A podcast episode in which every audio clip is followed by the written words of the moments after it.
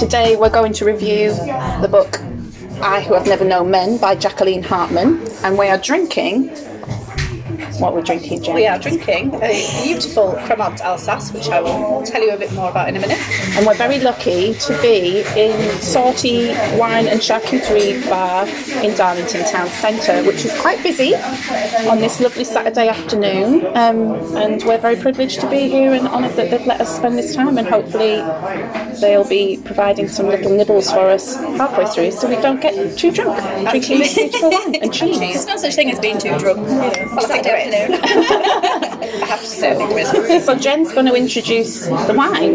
Yeah, so it was a bit tricky this one. Um, pairing a wine with a book is not something I've ever done before. I normally pair it with cheese or food or just my mood. So trying to pair it with a book is probably quite groundbreaking, I have to say. Um, so I've gone for, and I'll explain the reasons why, but I've gone for a Cremant Alsace. So when we talk about Cremant, it's always made in France. It's um, very much like champagne in terms of how it's made. It's a very traditional method of making wine. So when you come across things like Prosecco, for example, they're made in big steel tanks. It's quite a cheap method of making sparkling wine. So Cremant is made in a traditional way, the same as champagne, which I think elevates it and just makes it a little bit more special. Um, but not as expensive as champagne. So we're kind of in the middle. So Alsace is obviously quite far north, probably about the same northerly aspect of Champagne, so you do get a similar climate, although it is a lot wetter. Um, so Cremant can have lots of different grape varieties. In Alsace, you would typically find things like Riesling and Pinot Blanc. Makes a very elegant and fruity wine, but we're going to decide at the end how we feel about that and what we think. Um, the wine was actually chosen to once, we start talking about the book, it'll make sense, and if you've read the book, it'll make sense. So I've chosen this wine because when you think of champagne and, and cremants and sparkling wines, they're aged in cellars, obviously very dark, damp conditions. And the reason that I've picked the cremant I wanted something sparkling is there's obviously a lot of pressure in the bottle. You've got all these bubbles just wanting to get out, and then obviously the cork pops and the pressure's released, and it's a very happy occasion. We celebrate with, with champagne and sparkling wines. So as we talk about the book, you'll kind of understand more why that I feel represents. So it's like releasing Tension, tension Mhm. and then getting this amazing Yeah. release. and you also were talking about the cage Yeah. from a, a sparkling wine Yeah, it's got that representing the cage on top of the cork that you obviously have to undo and, and release the cork. So yeah, that kind of cage aspect. And I think as well, you know, we'll put some photos on, but we've picked this location and where we're sat now is very as if we're in a cave. it's quite cavernous. So that as well, we've brought that aspect in. Yes. can't believe I've never been here. Like, yeah, it's been open what three years. I've never been in, so it's really terrible. I'm glad I'm here now.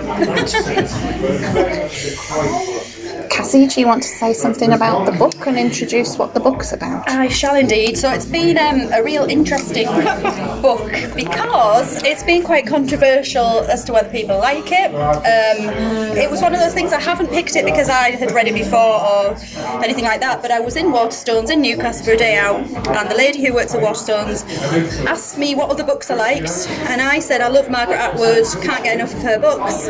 Massive fan. And she um, showed me this book, and it's I Who Have Never Known Men by Jacqueline Harpman.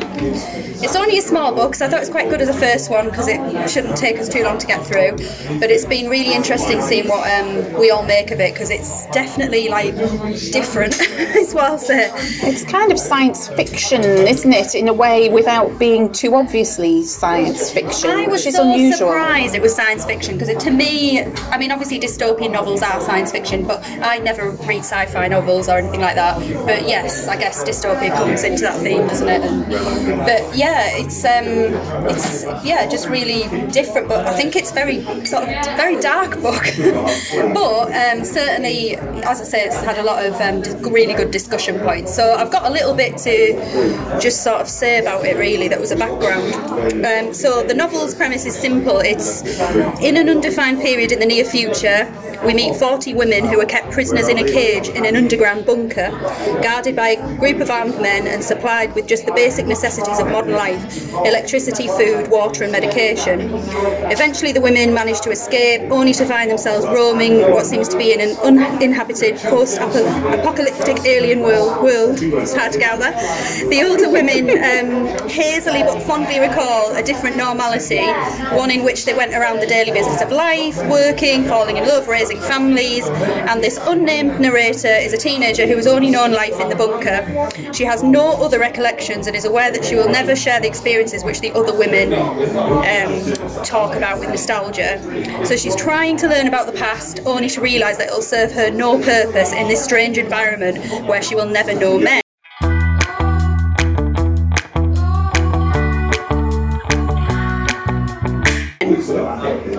So it raises quite a lot of discussion points, really, all about sort of relationships, um, how women are sort of how women form friendship relationships and things like that.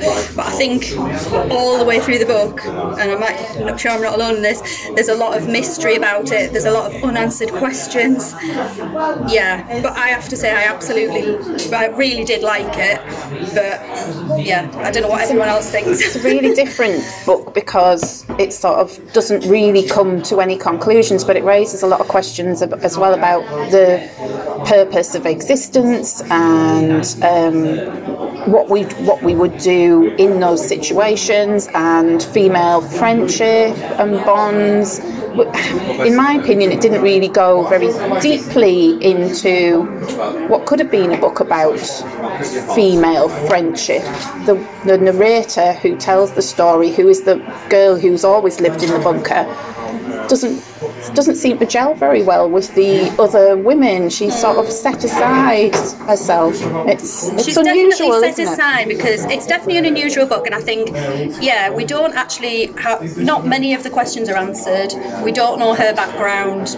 She's very limited in what she gives to you as a reader about her life, and yeah, I kind of am left really thinking about it afterwards, thinking, you know, what's gonna what's gonna happen, what is the setting of this book, because it really does leave you guessing all the way through. Yeah, without Um, sort of leaving. I'm, I'm trying Yeah, to figure out how spoilers. to spoil, not to spoil it too much, but everything's kind of um, supplied for them, so it's not really um, a survivalist novel because the writer has quite cleverly created a world where um, everything is provided. So they've got electricity and food supplies Yeah. and water. So they're just kind of, it almost takes away their reason for existing because they're in this sort of blank landscape and there's nothing to do. Yeah, It's there's, really- there's nothing to do. There's no kind of outside world of which we uh, kind of let in on the secret of. So it's kind of like a lot of the time it's like, why are they there? What is this purpose? Why are they being kept prisoner? Uh, What's the who are- purpose? What's the is it just purpose of life women? as well? Why is it the number of women that they've chosen?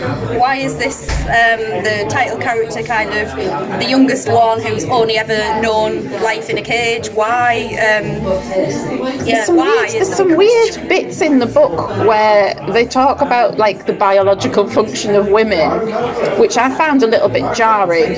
Um, where she was, doesn't have any periods, and her theory is that she doesn't have periods because she's never been in proximity with men. Yeah. Um, and so her female function has sort of not kicked in. She's never sort of developed past, in, well, fully into puberty. I found that I don't weird know much about aspect. science, but I don't know actually what would happen in that situation if you're I kept. don't- I would have thought with other women you would sync in with other women, but I don't think it's a bi- I, I might Yeah. be completely wrong, but I don't think it's biologically accurate that you No. Wouldn't have any period. And actually, the women in the first part of the novel are surrounded quite closely Yeah. with men who are guarding them. But there's not really a sort of patriarchal theme isn't. to the novel. It's it's very it's very strange. I It's was very trying strange. to find a reason and meaning sort in of it. disturbing. It's very strange. It's very dark. It's very. Um, to be honest, if you do like things like *Handmaid's Tale*, I think it is the type of book you would like. But I, I just am a person who, when I read a book, I do want to find out what happens. I want to know the situation, and it's frustrating. You never find out You never some really of the find major. out yeah. um, what happens. But I did really like the main character in it, and I did sort of root for her. But I think as time goes through the book, you can see that her emotions are definitely. She doesn't seem to be a very emotional person, and you wonder why in this group of women those bonds very damaged really, women, aren't they're they? damaged women. she's especially sort of set aside, isn't yeah, she? It's yeah. Um, I'm, I'm feeling quite sympathetic to her at the minute, but I think while I was reading the book, I certainly was. I listened to the book on Audible, and I didn't really like the. Um, the, the lady who's read it's voice, not the narrator, because the narrator is the character.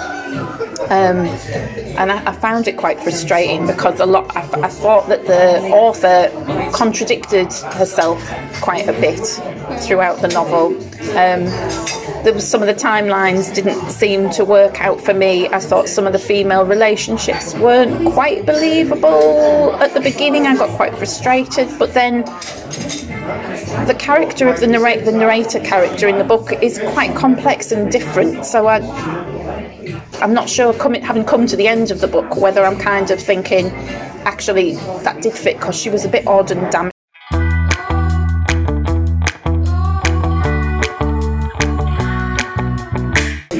So would you say then for this author, is this a typical style of book that she writes? Is this well, I just can't believe that We've- I we've haven't heard of this author before. She's. Um, let me have a look at the book. Uh, like it was somebody who Jacqueline I've worked in a library all this time, and this author has never come to light. I've never seen any work. So she's a she was a Belgian woman and she was born in 1929. So they fled the Nazis um, and moved to Casablanca and she studied French literature and trained as a doctor. And she started actually writing in 1954. So this trying to work out when this book was actually published. Um, I think it was possibly I think she wrote it in 1988. So I'm thinking that's a good 40 years into a writing career. So I'm presuming she's you know she's an accomplished author here and she must be of, of some age can't do the maths there somebody help me out born in No, that's too, uh, 1929 Too much for me.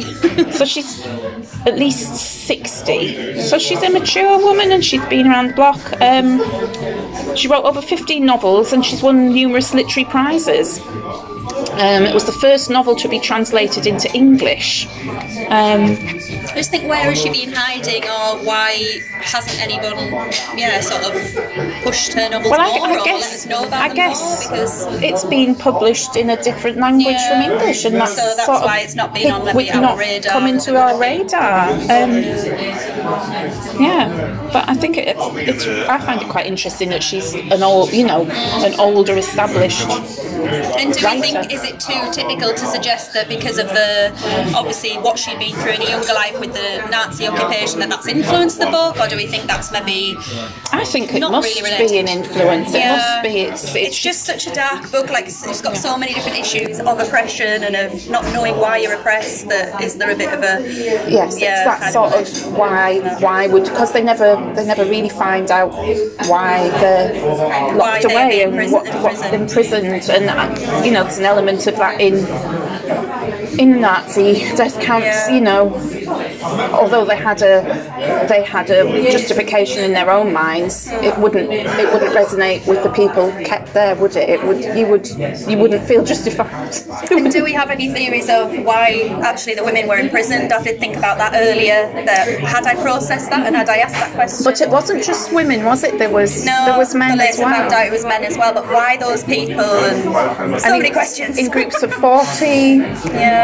We see when you're looking at things like Handmaid's Tale, we know the reason why the handmaid's there. We know Yeah. everybody has a role and what that role is. But this doesn't seem as though anybody really has a role of anything. It's just But I think that's the, I think that is actually the magic of the book Yeah. in some way is the the nothingness of it. Then there's no point. There's no point to their incarceration. There's no point to it, that's it kind of leaves an open door to questioning questioning the point of existence in a way. And if you if you exist in this empty universe and there's nobody there to witness there's a lot of talk about if there's nobody there to witness what you're doing. It's like if a, tree, if a tree falls in a forest does it make a sound sort of thing? Well, there's definitely elements of whether the sort of lead character has these emotions and is able to relate to other humans. And there is a quote in the book that says, I was forced to acknowledge too much too late that I too had loved and that I was capable of suffering and that I was human after all. And I think it's in a lot of her ways of speaking and speaking in the book, she doesn't seem to be connected to any of the women, but then in other ways, she is. I don't know. It was like it was quite mixed, really. I think whether she she could forge those relationships, but whether what no spoilers, but throughout the book, she did do things that you would would allude to the fact that she didn't have human emotions. Yeah. But is that because she's living in a very stark, strange world? Well, it and asks you questions about what human emotion Yeah. really is and what it's for and and how we judge what humanity is. So it's quite clever in that way. It asks asks a lot of questions of the reader. Yeah, yeah, it definitely stays with you. It's quite a haunting book. I thought it did, it did sort of keep me up a bit at night, thinking. Well, I, I found I found some of the um, the literary devices that the author used quite clunky. I don't know whether this is because it's a translated novel. I, I got very frustrated in the first couple of chapters because some of the timelines didn't work and stuff. But actually, throughout the frustration of that, I think it is actually one of those books that it will stay in my head. Mm, yeah, it's something yeah. that is going to stay with me for a long time, and that's quite rare. That you read a book and it actually sticks in your mind. It's not just instantly forgettable. You're gonna. It's definitely heart, heart um, provoking, and I think going back to kind of like looking at themes of like the war and Nazis. That I don't know if anyone else had this, but when they were describing where the people were kept, um, that was a bit like a concentration camp sort of situation. But I just It was inhuman, wasn't it? I just it? feel like I just wish there was a second book so I could find out why that they're there. And obviously, I've got to, yeah, say to myself that's never going to happen. but I just like to know these things. I like to solve mysteries. maybe it's I feel got- a bit like I'll never know. And There's that's an gonna area there where some sort of fan fiction writer could Somebody probably has come done and that. I come would say. and I'm going to fill in the Google that. I might Google Yeah. that and see if anybody's written like the yeah what happens next type thing. Um, but yeah, certainly I enjoyed it, but in a quite harrowing way. Which is why we need wine to take the edge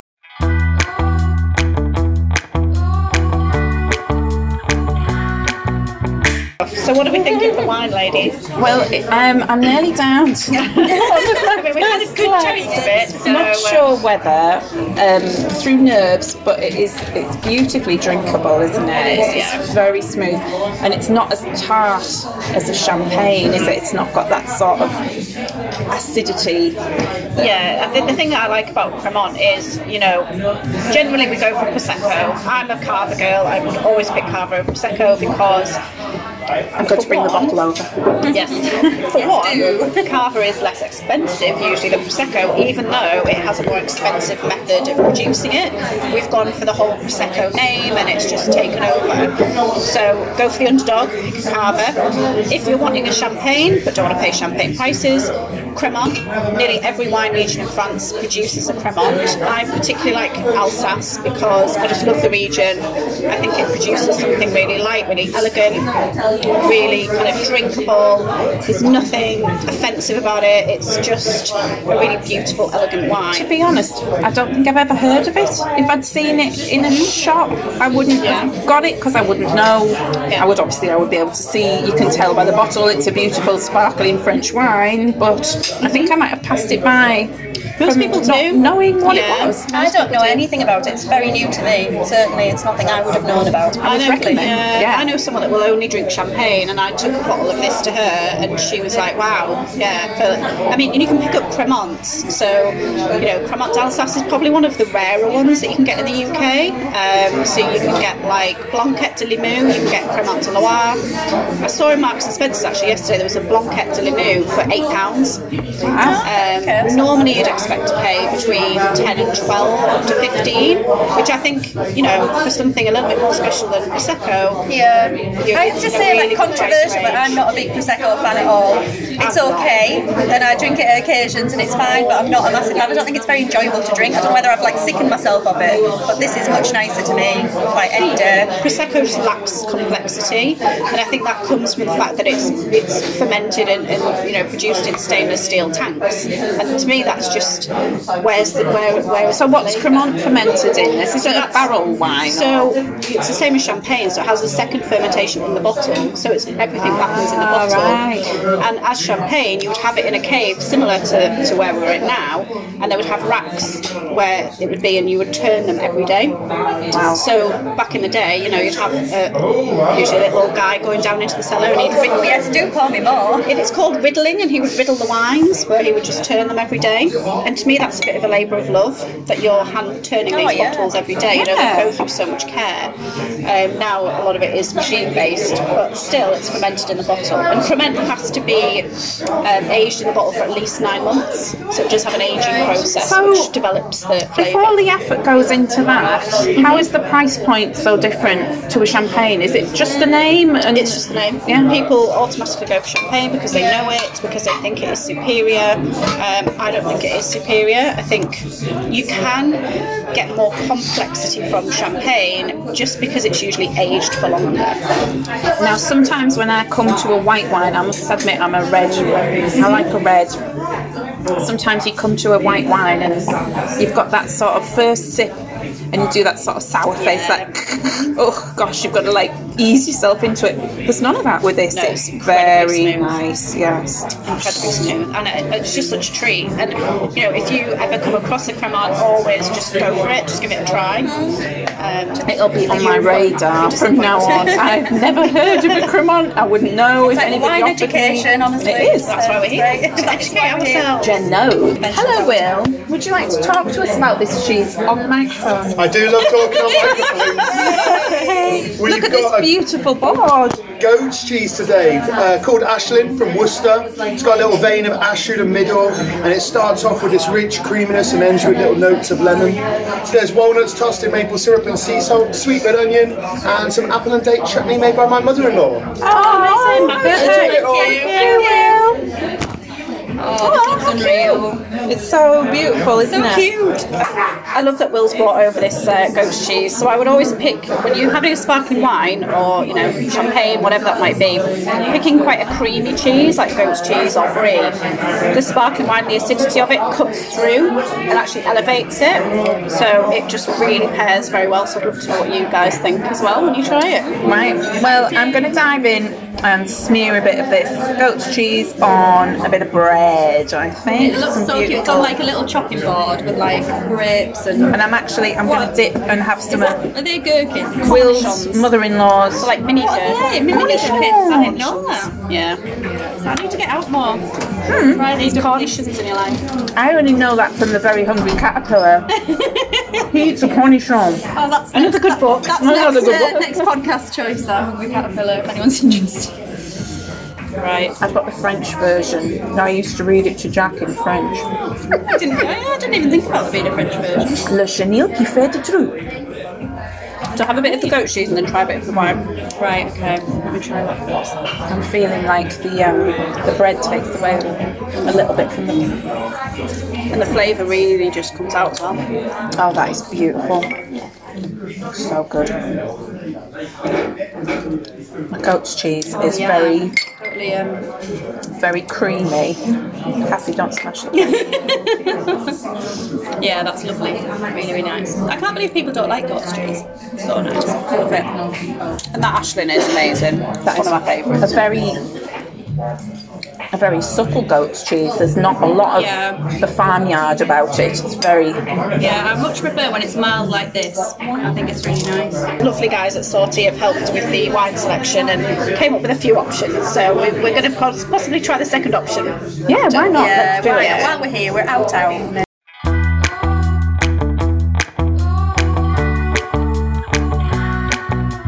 So, for next month's read, um, we're going to be looking at a slightly different book, possibly still along those sort of feminist lines. Cassie, what's next month's book? So I'm really excited about this one. Um, so we've got Lessons in Chemistry by Bonnie Garmus. Total different type of book than this one, so I'm hoping everybody really enjoys it.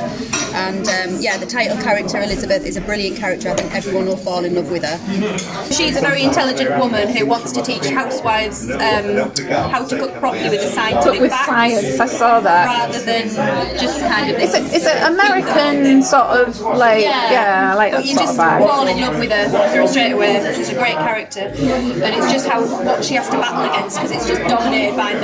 The whole world is dominated by men, in their opinion, and she's fighting that women are intelligent too and can learn. properly Oh, so like that's the scientists. idea of putting the science in to say, actually, we She can wants to understand say- scientific terms. She wants to properly We're not teach them just to cook, not pretty. just like, you know, like all this kind of. There was a lot of American TV, wasn't there, at the time that was very like a glamorous housewife with a little pinny on, and Yeah. you know, that was all their role. What was the American? Who was the American equivalent of Fanny Cradock? She was Martha Stewart. Martha Stewart. So it's very Is twee Betty Crocker a real housewife. person then? I don't Yes, really know I think much so. about her. hmm Yeah. Yeah. We're probably it's making. a food brand, isn't Yeah. it? Yeah. No, I think she was a. But yeah, she but I was a think real person, Martha yeah. Stewart became like that sort Yeah. of American housewife ideal person. Yeah. Stepford wife. Stepford wife. Stepford wife yeah. Yeah, so it's kind of going against that and um, her trying to say to the men in her life that women are, you know, have the intelligence to process more than just following rules and being a wife to them, subservient to them. But she's super, super intelligent, so I think that's really nice. That just because she's in those times doesn't mean that she can't be that character sort of thing. But everyone's responding to her. And there's an amazing animal in it, is all I'm saying. No spoiler. So lovely. Yeah, yeah. I'm looking forward to that.